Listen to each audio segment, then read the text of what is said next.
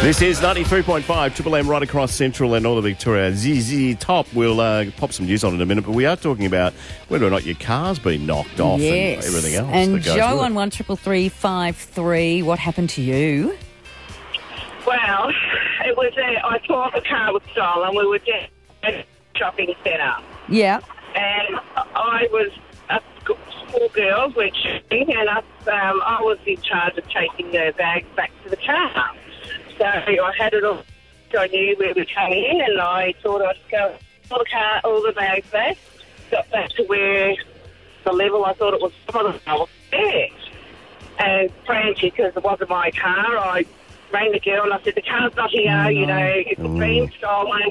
So I went into the, got security onto it and everything. I said, our car was here, it's been stolen and everything, you know, some details. And I rang the girl back and I said, the car's been stolen, I've, I've reported it to security. And she goes, what level are you on? I told her and she goes, oh, we actually parked on the level above. Oh, no. I said, no, we come into this door, I'm sure of it. I've got no sense of direction, clearly. and look, looking everywhere for the car, and I swore black blue we come into this entrance. So, and the funny thing is, we're actually heading back down there this weekend, so I'm not going to be in charge of taking the bags back to the car. Take a picture. Take a picture of the level. Yeah, I know. I'm going to have to do that from now on. Oh, I'm never going How shopping with you, Joe.